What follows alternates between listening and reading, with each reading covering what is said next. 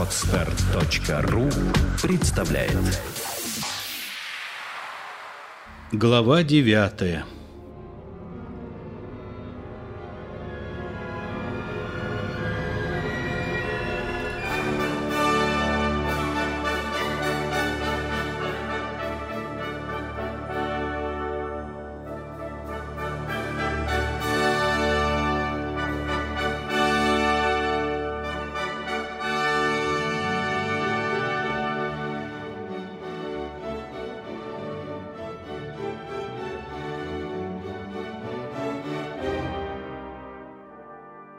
Старым обманщиком, покашливая, льстиво улыбаясь, Кланяясь бесконечно, Явился перед Синедрионом Иуда Искариота, предатель.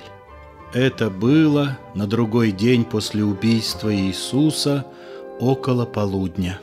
Тут были все они, его судьи и убийцы – и престарелый Анна со своими сыновьями, тучными отвратительными подобиями отца, и снедаемый честолюбием Каиафа, зять его, и все другие члены Синедриона, укравшие имена свои у памяти людской, богатые и знатные садукеи, гордые силою своею и знанием закона.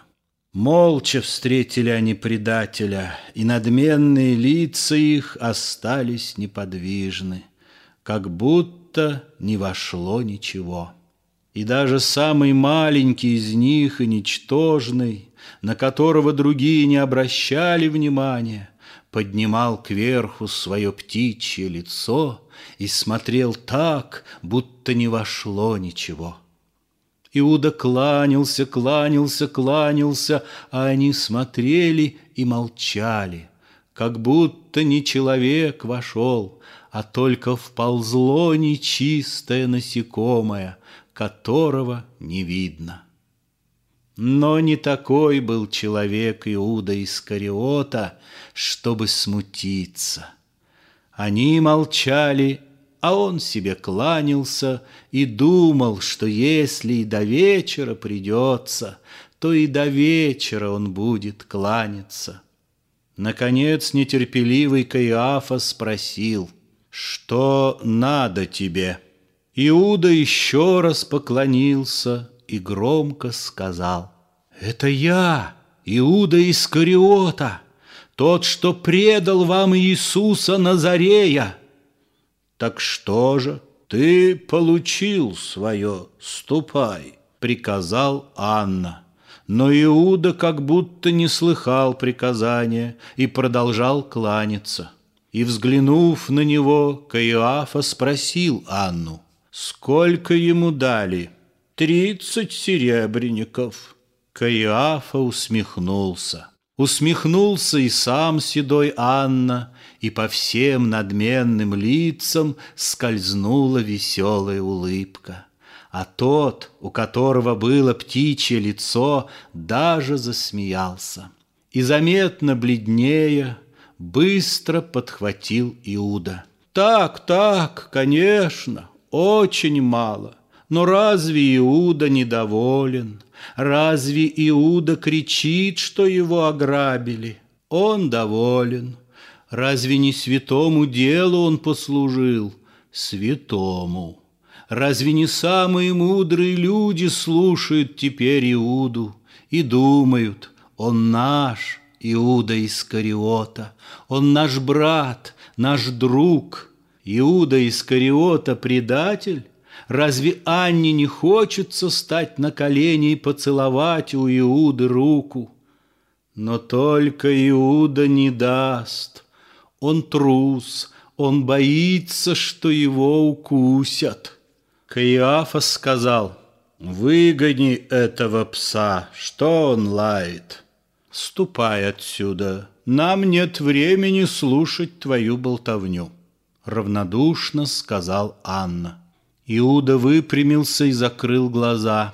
То притворство, которое так легко носил он всю свою жизнь, вдруг стало невыносимым бременем, и одним движением ресниц он сбросил его. И когда снова взглянул на Анну, то был взор его прост и прям и страшен в своей голой правдивости. Но и на это не обратили внимания. «Ты хочешь, чтобы тебя выгнали палками?» — крикнул Каиафа.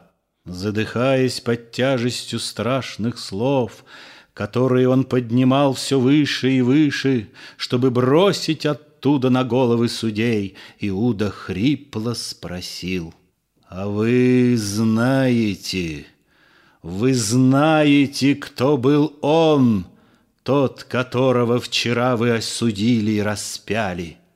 «Знаем, ступай». Одним словом он прорвет сейчас ту тонкую пленку, Что застилает их глаза, И вся земля дрогнет под тяжестью беспощадной истины. У них была душа, они лишатся ее. У них была жизнь, они потеряют жизнь. У них был свет перед очами, вечная тьма и ужас покроют их. Асанна, Асанна! И вот они, эти страшные слова, раздирающие горло. Он не был обманщик, он был невинен и чист, вы слышите? Иуда обманул вас, он предал вам невинного. Ждет и слышит равнодушный старческий голос Анны. «И это все, что ты хотел сказать? Кажется, вы не поняли меня», — говорит Иуда с достоинством бледнее. «Иуда обманул вас, он был невинен, вы убили невинного». Тот, у которого птичье лицо улыбается — но Анна равнодушен, Анна скучен, Анна зевает. И зевает вслед за ним Каиафа и говорит утомленно. Что же мне говорили об уме Иуда Искариота? Это просто дурак, очень скучный дурак. Что? кричит Иуда весь, наливаясь темным бешенством. А кто вы, умные? Иуда обманул вас, вы слышите? Не его он предал, а вас, мудрых вас, сильных, предал он позорной смерти, которая не кончится вовеки. Тридцать серебряников, так, так, но ведь это цена вашей крови, грязной, как те помои, что выливают женщины за ворота домов своих. Ах, Анна, старый седой глупый Анна, наглотавшийся закона, Зачем ты не дал одним серебряникам, одним оболом больше? Ведь в этой цене пойдешь ты вовеки. Вон! Закричал побагровевший Каиафа. Но Анна остановил его движением руки и все так же равнодушно спросил Иуду. «Теперь все? Ведь если я пойду в пустыню и крикну зверям, звери, вы слышали, во сколько оценили люди своего Иисуса, что сделают звери? Они вылезут из логовищ, они завоют от гнева, они забудут свой страх перед человеком, и все придут сюда, чтобы сожрать вас. Если я скажу морю, море, ты знаешь, во сколько люди оценили своего Иисуса. Если я скажу горам, горы, вы знаете, во сколько люди оценили Иисуса. И море, и горы оставят свои места, определенные из века, и придут сюда, и упадут на головы ваши. Не хочет ли Иуда стать пророком? Он говорит так громко. Насмешливо заметил тот, у которого было птичье лицо, и заискивающе взглянул на Каиафу. Сегодня я видел бледное солнце. Оно смотрело с ужасом на землю и говорило, «Где же человек?» Сегодня я видел Скорпиона. Он сидел на камне и смеялся и говорил, где же человек? Я подошел близко и в глаза ему посмотрел, и он смеялся и говорил, где же человек, скажите мне, я не вижу, или ослеп Иуда, бедный Иуда Искариота. И Искариот громко заплакал. Был он в эти минуты похож на безумного. И Каиаф, отвернувшись, презрительно махнул рукою. Анна же подумал немного и сказал, «Я вижу, Иуда, что ты действительно получил мало, и это волнует тебя. Вот еще деньги, возьми и отдай своим детям». Он бросил что-то звякнувшее резко, и еще не замолк этот звук, как другой, похожий, странно продолжал его. Это Иуда горстью бросал серебряники оболы в лица первосвященника и судей, возвращая плату за Иисуса. Косым дождем криво летели монеты, попадая в лица, на стол, раскатываясь по полу. Некоторые из судей закрывались руками, ладонями наружу, другие, вскочив с мест, кричали и бронились. Иуда, стараясь попасть в ванну, бросил последнюю монету, за которую долго шарила в мешке его дрожащая рука, плюнул гневно и вышел. «Так, так», — бормотал он быстро, проходя по уличкам и пугая детей — ты, кажется, плакал, Иуда. Разве действительно правка Иафа, говоря, что глуп Иуда Искариота, кто плачет в день великой мести, тот недостоин ее. Знаешь ли ты это, Иуда? Не давай глазам твоим обманывать тебя, Не давай сердцу твоему лгать, Не заливай огня слезами, Иуда Искариота. Ученики Иисуса сидели в грустном молчании и прислушивались к тому, что делается снаружи дома. Еще была опасность, что месть врагов Иисуса не ограничится им одним, и все ждали вторжения стражи и, быть может, новых казней. Возле Иоанна, которому, как любимому ученику Иисуса, была особенно тяжела смерть его, сидели Мария Магдалина и Матфей, и в полголоса утешали его. Мария, у которой лицо распухло от слез, тихо гладила рукою его пышные волнистые волосы. Матфей же наставительно говорил словами Соломона. «Долготерпеливый лучше храброго, и владеющий собою лучше завоевателя города». В это мгновение, громко хлопнув дверью, вошел Иуда Искариот – все испуганно вскочили и вначале даже не поняли, кто это, а когда разглядели ненавистное лицо и рыжую багроватую голову, то подняли крик. Петр же поднял обе руки и закричал. «Уходи отсюда, предатель! Уходи, иначе я убью тебя!» Но всмотрелись лучше в лицо и глаза предателя и смолкли, испуганно шепча. «Оставьте! Оставьте его! В него вселился сатана!» Выждав тишину, Иуда громко воскликнул. «Радуйтесь, глаза Иуда Искариота! Холодных убийц вы видели сейчас, и вот уже трусливые предатели пред вами. Где Иисус? Я вас спрашиваю, где Иисус?» Было что-то властное в хриплом голосе Искариота, и покорно ответил Фома. «Ты же сам знаешь, Иуда, что учителя нашего вчера вечером распяли. Как же вы позволили это? Где же была ваша любовь?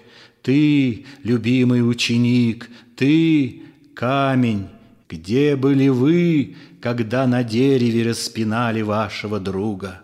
Что же могли мы сделать, посуди сам, развел руками Фома.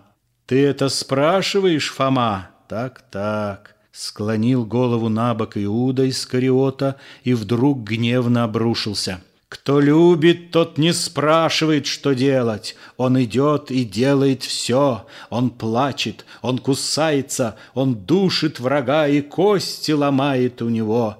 Кто любит. Когда твой сын утопает, разве ты идешь в город и спрашиваешь прохожих, что мне делать, мой сын утопает, а не бросаешься сам в воду и не тонешь рядом с сыном, кто любит?» Петр хмуро ответил на неистовую речь Иуды. «Я обнажил меч, но он сам сказал, не надо». «Не надо, и ты послушался!» Засмеялся Искариот. «Петр, Петр, разве можно его слушать? Разве понимает он что-нибудь в людях, в борьбе?» Кто не повинуется ему, тот идет в гиену огненную. Отчего же ты не пошел? Отчего ты не пошел, Петр? Гиена огненная, что такое гиена? Ну и пусть бы ты пошел, зачем тебе душа, если ты не смеешь бросить ее в огонь, когда захочешь? Молчи! — крикнул Иоанн, поднимаясь. Он сам хотел этой жертвы, и жертва его прекрасна. Разве есть прекрасная жертва? Что ты говоришь, любимый ученик? Где жертва, там и палач, и предатели там. Жертва — это страдание для одного и позор для всех. Предатели, предатели, что сделали вы с землею? Теперь смотрят на нее сверху и снизу и хохочат, и кричат «Посмотрите на эту землю! На ней распяли Иисуса!» И плюет на нее, как я. Иуда гневно плюнул на землю. Он весь грех людей взял на себя, его жертва прекрасна, настаивал Иоанн. Нет, вы на себя взяли весь грех, Любимый ученик, Разве не от тебя начнется род предателей, Порода малодушных и лжецов? Слепцы, что сделали вы с землею? Вы погубить ее захотели, Вы скоро будете целовать крест, На котором вы распяли Иисуса. Так, так, Целовать крест обещает вам Иуда. Иуда не оскорбляй, прорычал Петр багровее. Как могли бы мы убить всех врагов его? Их так много. И ты, Петр, с гневом воскликнул Иоанн, разве ты не видишь, что в него вселился сатана? Отойди от нас, искуситель, ты полон лжи, учитель не велел убивать. Но разве он запретил вам и умирать? Почему же вы живы, когда он мертв? Почему ваши ноги ходят, ваш язык болтает дрянное, ваши глаза моргают, когда он мертв, недвижим, безгласен? Как смеют быть красными твои щеки, Иоанн, когда его бледны? Как смеешь ты кричать, Петр, когда он молчит? «Что делать?» – спрашиваете вы Иуду, и отвечает вам Иуда, прекрасный, смелый Иуда из Кариота, «Умереть!» Вы должны были пасть на дороге, за мечи, за руки хватать солдат, утопить их в море своей крови, умереть, умереть. Пусть бы сам отец его закричал от ужаса, Когда все вы вошли бы туда. Иуда замолчал, подняв руку, И вдруг заметил на столе остатки трапезы.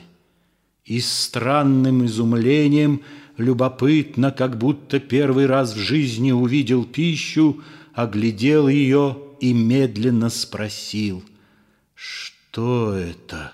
Вы ели? Быть может, вы спали так же?» «Я спал», — кротко опустив голову, ответил Петр, уже чувствуя в Иуде кого-то, кто может приказывать. Спал и ел. Фома решительно и твердо сказал, «Это все неверно, Иуда. Подумай, если бы все умерли, то кто бы рассказал об Иисусе, кто бы понес людям его учение, если бы умерли все, и Петр, и Иоанн, и я?» А что такое сама правда в устах предателей? Разве не ложью становится она? Фома, Фома, разве ты не понимаешь, что только сторож ты теперь у гроба мертвой правды? Засыпает сторож, и приходит вор, и уносит правду с собою. Скажи, где правда? Будь же ты проклят, Фома, Бесплоден и нищ ты будешь вовеки, И вы с ним проклятые. Будь сам проклят, сатана! Крикнул Иоанн, и повторили его проклят, возглас сатана. Иаков и Матфей, сатана. и все другие ученики. Только Петр молчал. «Я иду к нему», — сказал Иуда, простирая вверх властную руку. Кто за Искариотом к Иисусу? Я, я с тобою, крикнул Петр, вставая. Но Иоанн и другие с ужасом остановили его, говоря, «Безумный, ты забыл, что он предал учителя в руки врагов!» Петр ударил себя кулаком в грудь и горько заплакал. «Куда же мне идти, Господи? Куда же мне идти?» Иуда давно уже во время своих одиноких прогулок наметил то место, где он убьет себя после смерти Иисуса. Это было на горе, высоко над Иерусалимом, и стояло там только одно дерево, кривое, измученное ветром, рвущим его со всех сторон, полузасохшее. Одну из своих обломанных кривых ветвей оно протянуло к Иерусалиму, как будто благословляя его или чем-то угрожая. И ее избрал Иуда для того, чтобы сделать на ней петлю. Но идти до дерева было далеко и трудно, и очень устал Иуда из Кариота. Все те же маленькие острые камешки рассыпались у него под ногами и точно тянули его назад, а гора была высока, обвеяна ветром, угрюма и зла. И уже несколько раз присаживался Иуда отдохнуть, и дышал тяжело, а сзади, сквозь расселены камней, холодом дышала в его спину гора. «Ты еще проклятая!» — говорил Иуда презрительно — и дышал тяжело, покачивая тяжелой головою, в которой все мысли теперь окаменели. Потом вдруг поднимал ее, широко раскрывал застывшие глаза и гневно бормотал. «Нет, они слишком плохи для Иуды. Ты слышишь, Иисус, теперь ты мне поверишь. Я иду к тебе, встреть меня ласково, я устал, я очень устал. Потом мы вместе с тобою, Обнявшись, как братья, Вернемся на землю, хорошо? Опять качал каменеющей головою И опять широко раскрывал глаза бормоча. Но, может быть, ты и там будешь сердиться на Иуду Искариота, И не поверишь, и в ад меня пошлешь, ну что же, я пойду в ад, И на огне твоего ада я буду ковать железо И разрушу твое небо. Хорошо? Тогда ты поверишь мне, Тогда пойдешь со мною назад на землю, Иисус.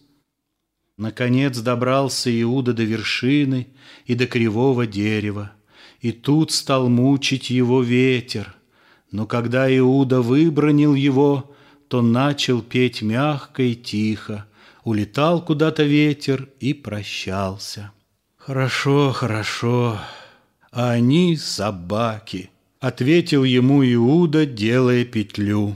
И так как веревка могла обмануть его и оборваться, то повесил он ее над обрывом.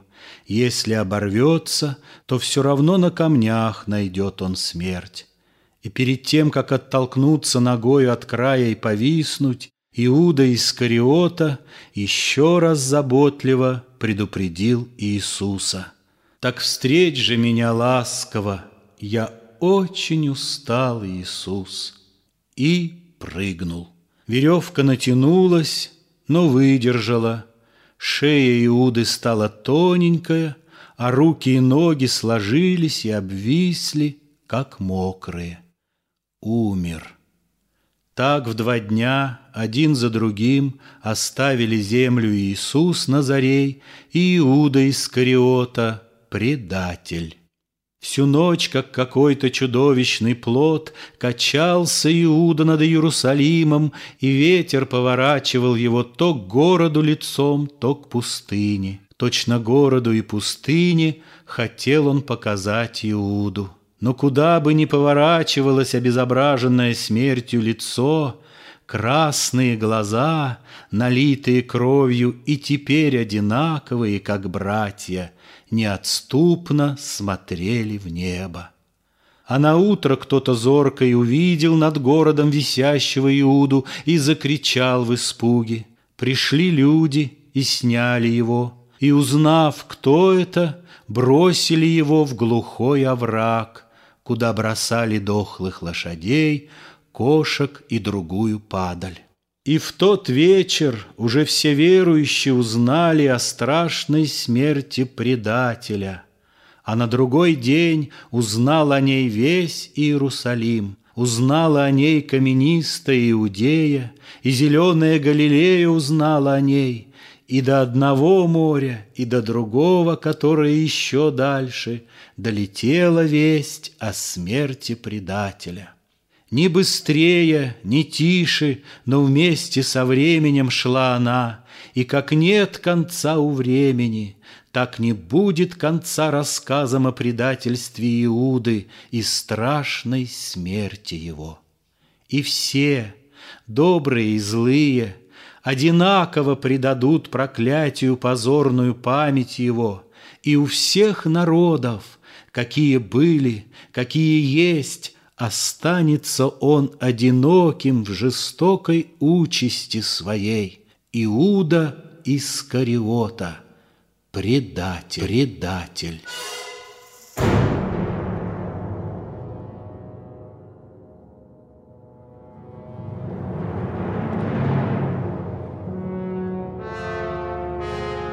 Двадцать четвертое февраля 1907 года. Капри. Читал Александр Синица. Музыка композитора Александра Глазунова.